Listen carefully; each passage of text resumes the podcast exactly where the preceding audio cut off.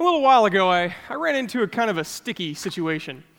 A buddy of mine and I went out to see a late movie one Friday night, and matter of fact, it was so late, I was on my way home, and it was like Saturday morning, about one o'clock.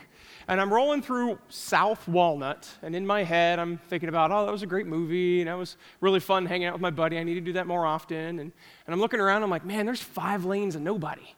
There's like no traffic, all the lights are flashing yellow, and then I pass uh, South High School, uh, and I look in the parking lot, nobody's there, and then, then my, mo- my, wi- my mind starts to wander to, how am I gonna sneak into my house without waking up my kids and my wife?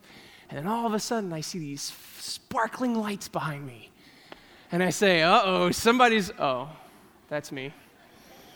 So like any good citizen, I pull off into Dairy Queen at one o'clock in the morning, and I roll my window down, and the officer uh, comes up to my door and asks me for my license and registration. I give it to him, and he's like, do you have any idea why I pulled you over this evening? And in the back of my head, I'm like, man, I, uh, I mean, maybe my license plates, registration's off, maybe a year or two, I forget that kind of stuff. Um, and I'm like, I probably, I, you know, officer, I was probably going a little too fast, I wasn't paying attention, I'm sorry. And he goes, you were doing fifteen miles over the posted speed limit. And my first reaction was, whoa! I mean, I'm not cruising sixty miles an hour down South Walnut. I'm in a Jeep. It's made to go up hills, not go fast. And I'm like, are, are, are you sure? Like, I, I can't imagine I was going that fast. How fast was I going? He's like, well, you were going forty-five miles an hour. And since I went to college once, fifteen, and that's thirty miles an hour. I had no idea South Walnut was thirty miles an hour. No idea. And he says, I'll be right back, Mister Muffler. And he walks back to his vehicle, and it's it's never a good sign when somebody calls you Mister Muffler. That's a bad day. So I'm sure he's checking out if I have any warrants out for my arrest. Nope. So that's nice. That was a good day. Um, so in my head, I'm thinking, man, now I gotta can, I gotta sneak in my house, not wake up my kids, not wake up my wife, and try to find a way for her not to kill me, because I just got a ticket. I gotta sell blood or plasma or something to try to pay this thing off. So he walks back up to me. He's like, "You need to slow down." And I said, "Yes, sir. I need to slow down." He's like, "Mister Muffler," and he gave me my stuff back. He's like, "You need to go home." And I said, "Yes, I'm going home." The reality is, is that was me. It wasn't my, my, my car's fault.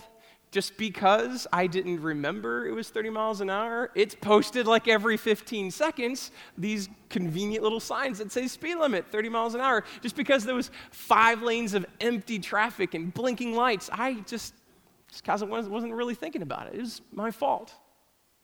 A bunch of years ago, um, as a student minister, I have the opportunity, blessing, to go to a lot of games for students. So I was at a soccer game, and I don't, I, I ah, soccer, it's not my thing. It's, you know, in the score, you play for like an hour and a half, and it's tied zero zero, and everybody goes home. It just makes me sad. so... So I'm there, I'm, I'm really there not watching the game. I'm shaking hands, and I'm high-fiving students, and I'm having conversations. I run into a bunch of people from church, and this was years and years ago. Uh, I run into a buddy of mine who is really upset about some call or some coaching frustration. His intense glare is at these umpires, referees, whoever these people are in soccer. Um, uh, and he is, he's letting them have it. Now, we've all been there before, right? You've all been to, like, the the, the Pee-wee, uh, Pee-wee Pop Warner, like, T-ball, and somebody, some parents just getting a little irritated that Johnny's, you know, picking daisies, or they're trying to encourage a little too much. But this guy was just going after these umpires or whatever they are. And um, I didn't have enough guts because I felt the tension, and I was probably twenty-three, twenty-four at the time. I wasn't going to walk up to an older gentleman, put my hand on his shoulder, and say, easy. But another buddy of mine from church was there, so he did. And he just walked up, put his hand on this very angry dad, and this anger and frustration and rage that was pointed in one direction switched automatically. I mean, it was interesting. I was like the third party, and I'm like, oh. And all of these, just the tone and the words, it's, you know, it's not like he was threatening death or anything, but at the same time, it was, it was pretty intense. I I really walked away from that situation thinking less of that guy. It's my fault. You know what I mean? Shouldn't really judge. Everybody has a bad day. Maybe something at work. Maybe something at home. Um, maybe, I, you know, I don't know the situation, but everybody has those bad days. But I walked away thinking, man, that guy, I'm, I don't want, I don't want to upset that guy at all. I don't want to get on his bad side. Reacting to when we are called out on the carpet with our sin, with our foolishness, with our transgressions, sometimes re- results in two different things. Um, arrogance is the attitude of superiority. How dare you look at me and call me out? How dare you? I'm in a much better position. I, do you know, even know who I am? I, I, I have full right to do this. Arrogance or humility, the attitude of submission. Now, nobody likes the word submission. Nobody.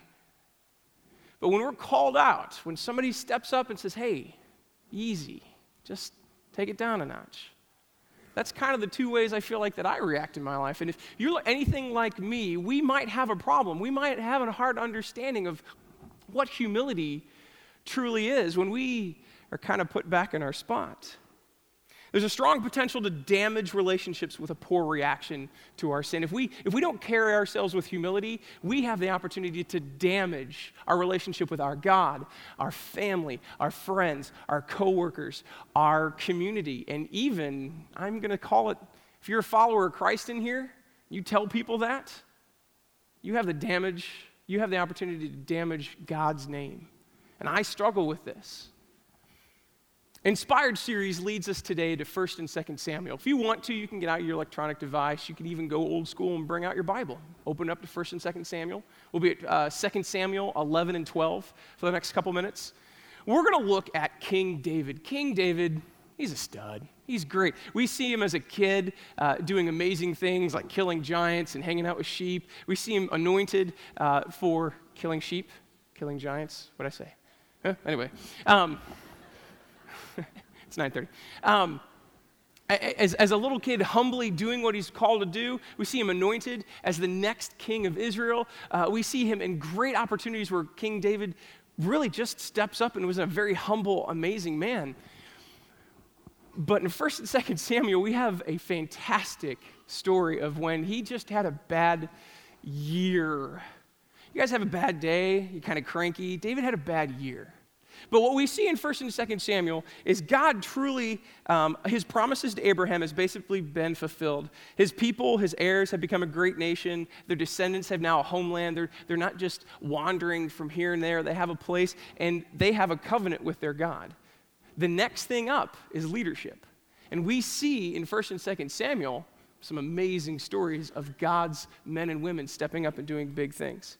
So today, we're going to look at a quick overview of uh, Second Samuel eleven, and then we're going to get in the, into the roots of uh, Second Samuel twelve. We're going to we're going to look at Nathan, the prophet of God, walking up to King David and having a very hard conversation.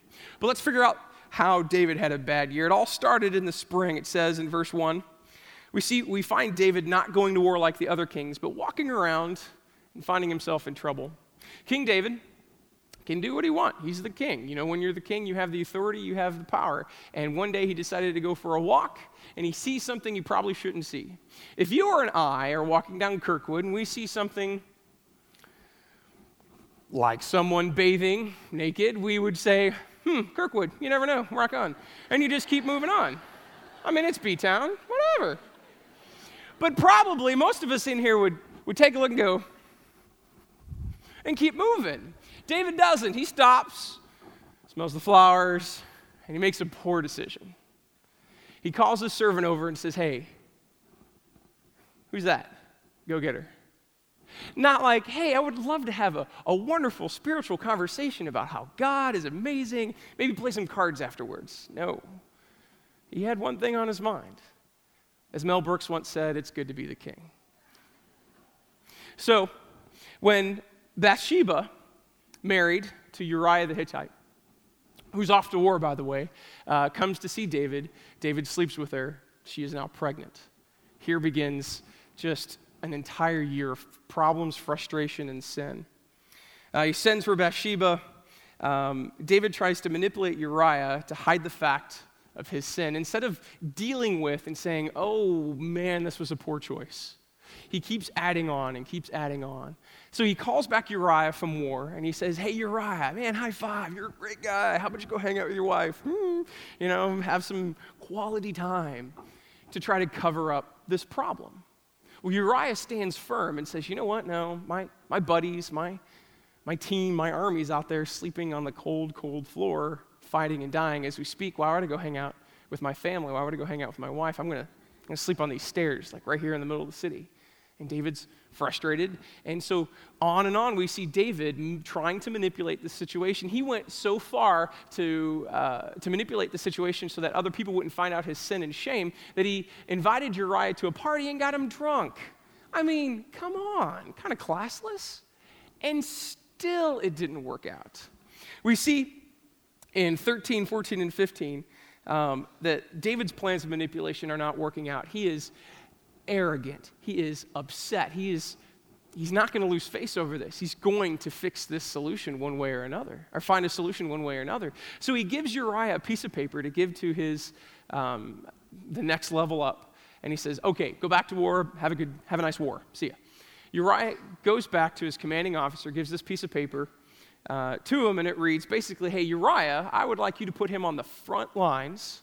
And I want you to do something ridiculous. I want you to charge the walls, okay? Back then, really, your defense was walls. You, you build a big wall, you have some archers on top, you pick people off on the bottom. So the idea of charging a wall isn't really a great strategy. David wanted Uriah dead, flat out. He said, I'm going to make this disappear. I'm going to make him disappear.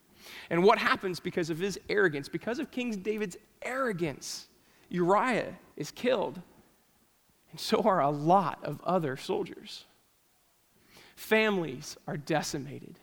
Pain, anguish, anger, frustration, all because David, solid guy, most of his life, has one bad year where he just can't admit that he's at fault, he's at mistake, that it's just, I'm just going to cover it up and move on. Which leads us uh, to Second Samuel twelve. Nathan has been called by God to call David on the carpet. Now, let's let's let's look at this real quick. If you're Nathan and God speaks to you, you might be a little afraid. And then after you hear what God has to say, you'd be really afraid because, wait a minute, God, you expect me to walk up to the king of Israel and Judah, say, neener, neener, neener, I know what you did last summer, and God is mad. Yeah, you're dead. King David, I don't like your tone. I don't like your words. Somebody get rid of that guy. Simple and easy. Nathan's not a dummy. Maybe even God gave him this idea. So what we see in uh, Second Samuel twelve is Nathan's parable. He walks up to David and gives him a parable. Let's read this. Second Samuel twelve, one through four. The Lord sent Nathan to David. When he came to him, he said, there were two men in a certain town, one rich, the other poor. The rich man had a very large number of sheep and cattle, but the poor man had nothing except one little ewe lamb he had bought. He raised it, he grew it up with him and his children, shared his food, drank from his cup, that's gross, and even slept in his arms. It was like a daughter to him. Now a traveler came to the rich man, but the rich man refrained from ta- um, taking one of his own sheep and cattle to prepare the meal for the traveler who had come to him. Instead, he took the little lamb that belonged to the poor man and prepared it for the one who came to him. Nathan's no dummy. He rolls up with a story. He says, there's a poor man and a rich man. The poor man had nothing. Matter of fact, the only thing he truly had was this one little lamb that he had to buy. And when you don't have much, things are really expensive. Even cheap things are really expensive. Matter of fact, this little lamb was so important to this family that he hung out, slept with them, ate scraps off the table, drank from his cup. That's gross. But, you know, we do crazy things for our pets. America, hmm? Looking at you. This was like a daughter to him. This pet was so important. And the rich man had many, didn't care, was emotionally unattached, could have easily just had lamb stew for dinner and didn't even care. But stole this little lamb from the poor man. Now, we see David's response in Second Samuel twelve, five through six. David's mad. David burned with anger against the man and said to Nathan, as surely as the Lord lives, this man should die. He must pay for the lamb four times over because he did such a thing and had no pity. This is a story of oppression, and David gets mad. Matter of fact, he kind of flies off the handle and says, this man should die. And really, to be honest, you steal somebody's pet and eat it. It's gross, it's sad, but it's not a capital offense. Really, in, the, in, that, in that time, judicial system would just say, hey, listen, you got to pay four times what the lamb is worth, and then you move on. That's kind of your sentence. But David just flies off the handle and says, this guy deserves death. This is ridiculous. How dare you oppress this person? Nathan's response is probably one of the most drama-filled, climactic, just sentences in the Old Testament. He stares at David. And Second Samuel twelve, seven, thirteen says this, then Nathan said to David, you are that man. This is what the Lord God says. I anointed you king over Israel. I've delivered you from the hand of Saul. I've given your master's house to you, your master's wives into your arms. I've given you all of Israel and Judah. And if this had been too little, I would have given you even more. Why do you despise the word of the Lord by doing what is evil in his eyes? You struck down Uriah the Hittite with the sword and took his wife to be your own. You killed him with the sword of the Ammonites. Now therefore the sword will never depart from your house because you despised me and took the wife of Uriah the Hittite to be your own. A little bit later on, this is David's response. And think about it. He's the king. He can do whatever he wants. But remember, we, we look at King David as like one of the greatest kings over God's people. We look at David all throughout his life and we say, wow, that guy is amazing. He steps up, he steps up, he steps up. This is one bad year. And this is David's. Uh, this is King David's response. Then David said to Nathan, I have sinned against the Lord. Could have blamed somebody else. He could have just said, no, that's not me. He could have made excuses. He could have had Nathan killed. But he just stands up and says, that's me. I did that. I have sinned against my God. And this was probably not in a chamber someplace by themselves. This was probably in front of uh, a great deal of people. Nathan's reaction to that says, Nathan replied, the Lord has taken away your sin. You are not going to die. You are the man as a slap in the face. Can you imagine that? Have you ever been called out? I'm sure you have. Have you ever been caught? I'm sure you have. I mean, I have. It hurts. It's painful. Nathan was just doing what God had called him to do. King David was in just this rut of denial and sin and arrogance. And he finally pulled it together. And in humility, being submissive to God, finally raised his hand and said, yeah, that's me. That's my bad.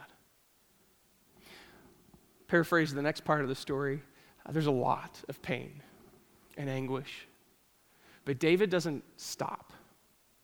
He asks for forgiveness. He tries to make things right. A little bit later, he stands up and he continues. Matter of fact, his relationship with his God is never better after this. He does not stall out in his faith. He does not stall out in being a servant of God. He is a pillar of the Old Testament because of his reaction in humility. Now, we've talked about King David as a king.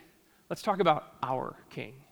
I'm making an assumption that if you're here on a Sunday morning, most of you are followers of Christ. If you are not, if you're here just trying to check us out, I'm glad you're here. That's fantastic. For those who are under the authority of Jesus Christ, let's listen to what our king does. In Philippians two, five through eight, in your relationships with one another, have the same mindset as Christ Jesus, who being in very nature God, did not consider equality with God something to be used to his own advantage. Rather, he made himself nothing by taking the very nature of a servant, being made in human likeness, and being found in appearance as a man, he humbled himself by becoming obedient to death, even death on a cross. Now, our King, Jesus, had every opportunity, all the power in the universe and every single bit of authority to say, yeah, I'm not going to die on that cross. Especially for a bunch of people that can't even stand me, who mock me, who forget about me until things get hard. He had every right to say, no thanks, I'm not going to do that. I'm God. I can do what I want. But he humbled himself, came to this earth so that we could have a perfect example of a human, perfect example of a God all at the same time, a God that would give up everything, die on the cross in humiliation so that we could have forgiveness of our sins, so we can have a right relationship with our King. Humility is one of those defining characteristics of a follower of Christ. And if we struggle with that, we we better think about it. We better say, you know what? I mean, since we all have sinned, that's my assumption here, we're all going to get called on it. Maybe we figure it out ourselves before somebody else has. We better figure out how we need to react to it. So if you were like me, you struggle with humility sometimes, here's some three steps, some three ideas. Um, three steps that might help you take that next step in your faith with Jesus if you struggle with humi- uh, humility. Don't let your power or authority go to your head, whoever you are. If the youngest person in here or the oldest, I don't care what your job is. I don't care what st- status you have in the community. Can you imagine humbly sitting across the di- uh, dining, ta- dining room table to your wife, looking at her and saying, you know what, that's me. I made a mistake, I'm sorry. Let's talk about this. Can you imagine about what your relationship would look like? What if you're a parent that looks at your kid and says, hey, you know, Myra, I know you're two and a half and you're going crazy and for some reason you're upset now and there's um, Slurpee all over the wall and for some reason you tried drinking it through your nose and I probably shouldn't have yelled at you and my tone was not appropriate. Okay, you don't deal with that? Maybe that's just me. But apologize to my two and a half year old because there's milkshake everywhere. What would our families look like? What would our coworkers, how would they see us? How would they see Jesus in us if we stood up and said, you know what? That's that's me. I gotta own it. Number two is, is once you've messed up, own it. Just flat out. There's there's no room for excuses. Guys, excuses are for kids. We're, we're grown adults in here. Let's stand up firm and say, you know what? I've I've done something wrong. I own that. That's my fault. No longer should we act like children. We should act like adults and just take ownership if we've done something wrong. Could you imagine the respect that brings? Guys, I'm a Cardinal fan. N L Central, by the way, bam, go Cards. Um, as a, as a, as a sports fan, you guys maybe have heard about steroids and, and people cheating and breaking rules so they can do better in sports. Now listen, as a Christian and as an American, I like my sports. It's good stuff. I, I get emotionally invested in people because I love stories and I like rooting for people and stuff like that. We are willing to forgive most people. If someone's caught now doing something ridiculous or bending a rule and they come out and say, you know what, that was a poor decision, that was not a good idea, that's my fault. I made a judgment error and I'm sorry. I tell you what, ninety-five percent of us in here would be like, hmm, okay.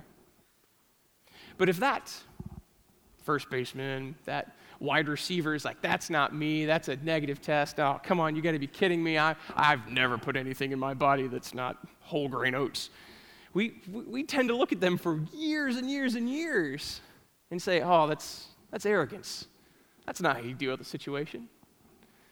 And the third thing is make it right if possible and move on. If we kind of understand that arrogance destroys relationships with our God and others, and humility binds, heals, or brings back these relationships, do the very best we can to try to make it right. If you've been hurt, if you've hurt someone, try to have that hard conversation. Try to make that situation right and give God glory for it. Stand up and move on. Don't let your sin, don't let your past define you, because in the name of Jesus Christ, we are forgiven and we are free. Do not let whatever junk is in your past, whatever junk's even in your present, stop you from a relationship with Christ, stop you from being an amazing servant, stop you from loving other people for Jesus Christ. Don't let your power or authority go to your head. Once you've messed up, just own it and make it right, uh, make it right if possible and move on. Can you imagine if we lived humbly? Can you imagine what our relationships would look like? Can you imagine getting that monkey off your back of, of always trying to hide or, or hoping that nobody doesn't find out your ridiculousness, your mistakes, your sin? Can you imagine what your relationship with your God would look like? Instead of hiding, instead of running away, instead of putting your head down and saying, well, that's, it is what it is, and I, I don't know, you just must hate me for it. My challenge for us this morning is this. It's difficult. There is sin. There is problems in this life that we need to address. We need to man up or woman up, depending. Take it on, ask forgiveness, and humbly walk through this life, giving glory to God.